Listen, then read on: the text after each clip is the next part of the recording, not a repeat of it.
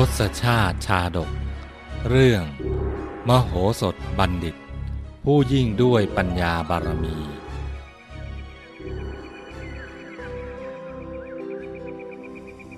ส่วนอาจารย์กามินทะ ได้กราบทูลว่า ควรบอกความลับแก่บุตร ผู้ที่สามารถดำรงวงตระกูลบิดาไว้ได้ พระเจ้าวิเทหราช ก็ทรงพอพระทัยในคำตอบของอาจารย์ทั้งสามจากนั้น เท้าเธอจึงหันมาตรัสถามอาจารย์เทวินทะบ้าง อาจารย์เทวินทะก็มิได้น้อยหน้าไปกว่าใคร กราบทูลอย่างมั่นใจว่า ขอเดชะ ข้าพระพุทธเจ้านะเห็นด้วยกล้าว่า มารดาเป็นผู้รักบุตรด้วยความบริสุทธิ์ใจ ทั้งเลี้ยงดูบุตรมาจนเติบใหญ่ การที่บุตรจะพึงเก็บงำความลับ ไม่บอกแก่มารดานั้น หาควรไม่ ดังนั้นมารดาจึงเป็นผู้ที่บุตรควรวางใจมากที่สุด ควรที่บุตรจะเปิดเผยความลับทุกอย่างได้โดยไม่ปิดบังพระพุทธเจ้าค่ะ ท้าเธอทรงเห็นด้วยกับเหตุผลของอาจารย์เทวินทะ จึงทรงรำพึงเบาๆว่า จริงสินะ ถึงอย่างไรเนี่ย ผู้เป็นแม่ก็ย่อมจะรักลูก ระหว่างแม่กับลูก มีอะไรจะต้องปิดบังกันอีกเล่า จึงเป็นอันว่าคำตอบของอาจารย์ทั้งสี่ ต่างก็เป็นที่พอพระราชาลือไทยของเท้าเธอด้วยกันทั้งนั้นลำดับนั้น พระเจ้าวิเทหราชจึงทรงดำริว่า ธรรมดามาโหสถบัณฑิตเนี่ยย่อมจะมีคำตอบที่น่าฟังกว่าอาจารย์ทั้งสี่เสมอดำริชนี้แล้ว ก็ทรงปรารถนาจะได้สดับคำตอบจากมโหสถบ้าง เท้าเธอจึงผินพระพักไปทางมโหสถบัณฑิต พลางตรัสถามว่า พ่อมโหสถ เธอล่ะ เห็นว่าควรบอกความลับแก่ใคร มโหสถบัณฑิต ถูกเท้าเธอตรัสถามความเห็นเช่นนั้น ก็มิได้คิดว่าคำถามตื้นๆเพียงเท่านี้นะยังจะมีเล่กลใด ๆ ซุกซ่อนอยู่เบื้องหลัง ด้วยความจงรักภักดีที่มีต่อเจ้าเหนือหัวอย่างบริสุทธิ์ใจ มโหสถจึงมุ่งแต่จะแสดงข้อคิดที่กอบด้วยประโยชน์ให้ทรงทราบ จึงถือโอกาสนั้นกราบบังคมทูลว่า ขอดีชะ ใต้ฝ่าละอองธุลีพระบาทสำหรับข้าพระองค์นั้นเห็นว่า ความลับของตน ไม่ควรแพ่งพรายแก่ใครทั้งนั้น พระพุทธเจ้าค่ะ บัณฑิตทั้งหลายเนี่ยเมื่อประโยชน์ที่มุ่งหมายยังไม่สำเร็จตามที่ตนปรารถนา ก็พึงข่มใจไว้ ไม่ว่าจะอย่างไร ก็จะอดกลั้นไว้ไม่ยอมเปิดเผยความลับนั้นเป็นอันขาด ต่อเมื่อประโยชน์ที่ตนมุ่งหมายสำเร็จแล้วนั่นแหละ ภายหลังจึงค่อยบอกแก่คนทั้งปวงได้ตามสบาย พระเจ้าวิเทหราชได้ทรงสดับดังนี้แล้ว พระอาการก็ทรงเปลี่ยนไปทันที พระพักซึ่งผุดพองก็พลันหมองเศร้า ดวงพระเนตรที่สดใส ก็กลับแดงกำ่ำพระอาการบึ้งตึงปรากฏชัดเจน เห็นชัดว่า เท้าเธอทรงเสียพระทัยอย่างหนัก เพราะทรงคาดไม่ถึงว่า จะได้ยินคำตอบนี้จากปากของมโหสถจริง ๆ ขณะนั้น พระเจ้าวิเทหราชทรงดำริในพระทัยว่า ถ้อยคำของมโหสถนะช่างตรงกันกับสิ่งที่อาจารย์เสนกะกล่าวไว้ไม่มีผิด เห็นทีว่ามโหสถเนี่ย จะเป็นอย่างที่อาจารย์ทั้งสี่บอกเราเสียแล้วเป็นแน่ เมื่อบทสนทนา ระหว่างมโหสถกับพระเจ้าวิเทหราช ขาดช่วงไป บรรยากาศเงียบงันอึมครึม ก็เข้ามาครอบคลุมท้องพระโรง อาจารย์เสนกะทราบในทันทีว่า บัดนี้อุบายของตนนะบังเกิดผลแน่แล้ว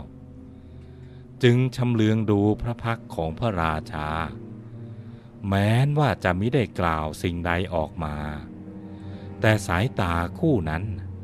ก็สอกความหมายคล้ายจะทูลว่า เป็นอย่างไรพระพุทธเจ้าค่ะ สิ่งที่ข้าพระพุทธเจ้าได้กราบทูลไว้นั้นน่ะ บัดนี้พระองค์ก็ได้ทรงสดับด้วยพระองค์เองแล้ว พระองค์จะทรงเชื่อหรือยังละว่า มโหสถน่ะมีรับลมคมในจริง ๆ พระพุทธเจ้าค่ะ ขณะเดียวกันนั้นเอง พระราชาก็ทรงทอดพระเนตรดูอาจารย์เสนกะสายพระเนตรที่จ้องมองอาจารย์เสนกะนั้น คล้ายกับจะทรงรับรองคำของอาจารย์เสนกะว่า ท่านอาจารย์กล่าวถูกต้องแล้ว เราเชื่อที่ท่านกล่าวแล้ว มโหสถบัณฑิต สังเกตเห็นกิริยาที่พระเจ้าวิเทหราช และอาจารย์เสนกะ สบสายตากันไปมา ก็ทราบทันทีว่า อาจารย์เสนกะนะคงกราบทูลยุยงพระราชา ด้วยเรื่องร้ายแรงเกี่ยวกับตัวเราไว้ก่อนแล้วเป็นแน่ การที่เท้าเธอตัดถามปัญหาเช่นนี้กับเรานะก็เพื่อจะทดลองเราเท่านั้นเอง ในเวลานั้น พระอาทิตย์เริ่มอัสดงคต ความมืดขมุกขมัวปกคลุมไปทั่วผืนพิภพดวงประทีปนับร้อยดวงถูกจุดขึ้น และแขวนไว้โดยรอบท้องพระโรง แต่แสงสว่างอันโชดช่วงของดวงประทีปเหล่านั้น ก็หาได้บรรเทาความมืดที่ปกคลุมพระหาไทยของเท้าเธอเลยแม้แต่น้อย ในยามนั้น ไม่ว่าความมืดใด ๆ ก็ยังมิอาจเทียบได้กับความมืดภายในพระหาไทยของพระเจ้าวิเทหราช ผู้ซึ่งบัดนี้ถูกโมหาคติ คือความลำเอียงเพราะความเขลาเข้ายึดครองพระหาไทยไปจนหมดสิ้น จริงอยู่ ความมืดภายนอกนั้น ยิ่งมืดมากเท่าใด ก็ยิ่งเป็นสัญญาณหมายให้รู้ว่า ใกล้จะรุ่งสางแล้ว แต่ทว่าม่านหมอกที่ปกคลุมพระหาไทยของเท้าเธออยู่นั้น ยังไม่แน่ว่า เมื่อใดจึงจะจางหายไป และยังไม่อาจทราบได้ว่า อีกนานเพียงใด พระหาไทยของเท้าเธอ จึงจะกลับใสกระจ่างดังเดิม การครั้งนี้ชี้ให้เห็นว่า พุทธภาษิตที่ว่า ยังเวเสวติ ตาทิโสคบคนเช่นไรย่อมเป็นคนเช่นนั้น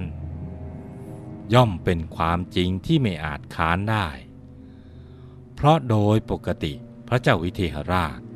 ก็มิได้มีพระหาไทยที่มืดมิดแต่อย่างใด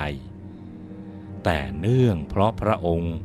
ทรงคบบุคคลผู้มีใจมืดมิดด้วยไฟแห่งริษยา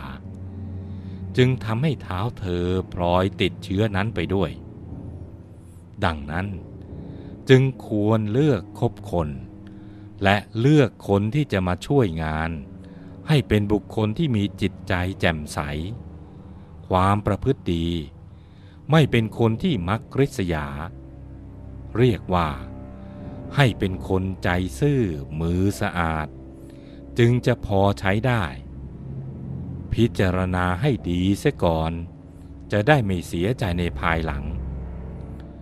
พระอาการนิ่งเฉยของพระเจ้าวิเทหราช กอบกับบรรยากาศที่เงียบสงัดวังเวง ในยามดวงอาทิตย์อัสดง ชวนให้มโหสถรู้สึกเปล่าเปลี่ยวใจอย่างบอกไม่ถูก มโหสถดำริในใจว่า ขึ้นชื่อว่างานราชการ เป็นเรื่องละเอียดอ่อนนัก ด้วยไม่อาจรู้ได้เลยว่า ในวันนี้หรือพรุ่งนี้นะ ยังจะมีเรื่องร้ายใด ๆ บังเกิดขึ้นกับเราอีก อย่าเลย หากเรายังขืนช้าอยู่เนี่ย ก็จะไม่เป็นการดี บัดนี้เราควรต้องรีบกลับไปเสียก่อน คิดดังนี้แล้ว มโหสถบัณฑิต จึงลุกจากที่นั่ง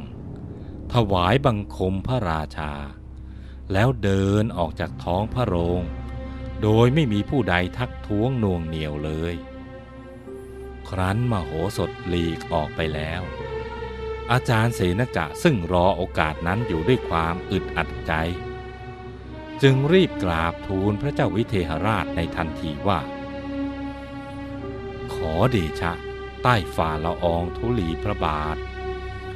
เรื่องนี้นะ่ะข้าพระพุทธเจ้า ได้กราบทูลพระองค์ไปแล้ว แต่พระองค์ก็มิได้ทรงเชื่อ บัดนี้นะเป็นอย่างไรเล่าพระพุทธเจ้าค่ะคำพูดของมโหสถเมื่อสักครู่นี้นะสอเขาถึงความเป็นผู้มีลับลมคมในอย่างแจ่มชัด พระองค์ทรงเชื่อแล้วหรือยังละว่ามโหสถนะกำลังคิดการใหญ่อยู่อย่างไม่ต้องสงสัย พออาจารย์เสนกะกล่าวจบ อาจารย์ที่เหลือต่างช่วยกันกระหน่ำซ้ำ เสริมส่งด้วยคำเพชรทูลว่า บัดนี้ความได้ปรากฏเป็นจริงตามที่พวกข้าพระบาทกราบทูลไว้แล้ว ควรหรือที่พระองค์จะทรงวางพระทัยในตัวมโหสถอีกต่อไปนะคำทูลยุยงของอาจารย์ทั้งสี่ ปรากฏผลดังคาดหมาย บัดนี้พระหฤทัยของพระเจ้าวิเทหราช ได้โอนอ่อนตามเหตุผลของอาจารย์เหล่านั้นไปเรียบร้อยแล้ว เท้าเธอถึงกับทรงปักใจเชื่อว่า มโหสถเนี่ยต้องคิดทรยศต่อพระองค์แน่แล้ว ทั้งนี้เพราะไม่ได้ทรงพิจารณาความให้ท่วนที จึงทรงหลงเชื่อคำทูลยุยงของอาจารย์ทั้งสี่ทันที เวลานั้น เท้าเธอทรงตื่นกลัวยิ่งนัก รีบตรัสถามอาจารย์เสนกะว่า ท่านอาจารย์เสนกะ เมื่อเป็นเช่นนี้นะเราควรจะทำอย่างไรดีล่ะ อาจารย์เสนกะรอคำนี้มานาน ครั้นได้ฟังพระดำรัสนั้นแล้ว ก็นึกกระยิมใจว่า คราวนี้ล่ะ เป็นทีของข้าบางละเจ้าน่ะไม่รอดแน่ จึงกราบทูลเท้าเธอตรงๆว่า ขอเดชะ พระองค์จะรอช้ามิได้แล้วพระพุทธเจ้าค่ะ ทางที่ดีนะพระองค์ต้องรีบกำจัดมโหสถเสียให้สิ้นซากอย่าให้ทันรู้ตัว แล้วก็ปกปิดเรื่องนี้ซะ ไม่ควรให้อื้อฉาวออกไป ขอเพียงพระองค์รับสั่งลงมานะไม่ช้าเรื่องก็จะเรียบร้อยพระพุทธเจ้าค่ะเท้าเธอก็ตรัสด้วยพระสุรเสียงที่แสดงอาการน้อยพระทัยว่า ท่านอาจารย์เสนกะ นอกจากพวกท่านแล้วเนี่ยเรายังไม่เห็นใครอื่นแม้คนเดียว ที่จะมีความหวังดีต่อเราเท่ากับพวกท่าน ฉะนั้น เราขอมอบธุระนี้ให้แก่ท่าน พรุ่งนี้ ท่านจงชักชวนสหาย ไปคอยซุ่มอยู่ที่ประตูวังแต่เช้าตรู่เมื่อมโหสถมาเฝ้าเราเนี่ยท่านก็จงรุมตัดศีรษะของมโหสถด้วยพระแสงขันนี้เถิด ตรัสดังนี้แล้ว ก็ทรงพระราชทานพระขันแก้ว อันเป็นพระแสงดาบประจำพระองค์ส่งให้แก่อาจารย์ทั้งสี่ อาจารย์ทั้งสี่รับเอาพระแสงขันนั้นมาแล้ว ก็พากันลิงโลดดีใจ โดยเฉพาะอาจารย์เสนกะนั้น ดีใจจนแทบตัวลอย เพราะจ้องหาโอกาสแก้แค้นมโหสถให้สาแก่ใจมานานแล้ว จึงกราบทูลเท้าเธอว่า ขอเดชะ พระองค์อย่าได้ทรงหวาดหวั่นพระไทยไปเลย โปรดทรงวางพระราชหฤทัยเถิดพระพุทธเจ้าค่ะ พวกข้าพระพุทธเจ้านะรับอาสาจะจัดการตามพระประสงค์ทุกประการ ตั้งแต่วันพรุ่งนี้เช้าเป็นต้นไป มโหสถจะมิได้อยู่เป็นเสี้ยนหนามให้ระคายเคืองเบื้องพระยุคลบาทของใต้ฝ่าละอองธุลีพระบาทอีกต่อไป พระพุทธเจ้าค่ะ ครั้นแล้วอาจารย์ทั้งสี่ก็พากันถวายบังคมลา ด้วยสีหน้าแช่มชื่นเบิกบาน เพราะความหวังที่จะได้กำจัดเสี้ยนหนามให้สิ้นซากนั้น ใกล้จะสำเร็จลงในอีกไม่ช้านี้แล้ว การครั้งนี้ ชี้ให้เห็นว่า ผู้ที่เป็นบัณฑิตนั้น เมื่อถูกความริษยาเข้าครอบงำ จิตใจที่เคยสว่างสวัย ก็พลันเสื่อมคุณภาพกลับมืดมัว เห็นถูกเป็นผิด เห็นดำเป็นขาว คิดกำจัดได้แม้กระทั่งผู้มีพระคุณ ไม่คิดถึงพระคุณของบุคคล ผู้ที่เคยเป็นที่พึ่งให้แก่ตน ซึ่งเคยช่วยเหลือในการเฉลยปริศนา ทำให้พวกตนพ้นจากการถูกเนรเทศ อีกครั้งที่ถูกพวกตนกล่าวร้ายจนต้องหนีภัยออกจากพระราชวังในคราวก่อนน่ะก็ให้อภัยไม่ถือสาหาความ ลักษณะเช่นนี้แหละที่เขาเรียกว่า คนพาลพวกเขาย่อมสำคัญบาปว่าเป็นเหมือนน้ำพึ่ง นึกกระยิมยิ้มย่องตลอดเวลา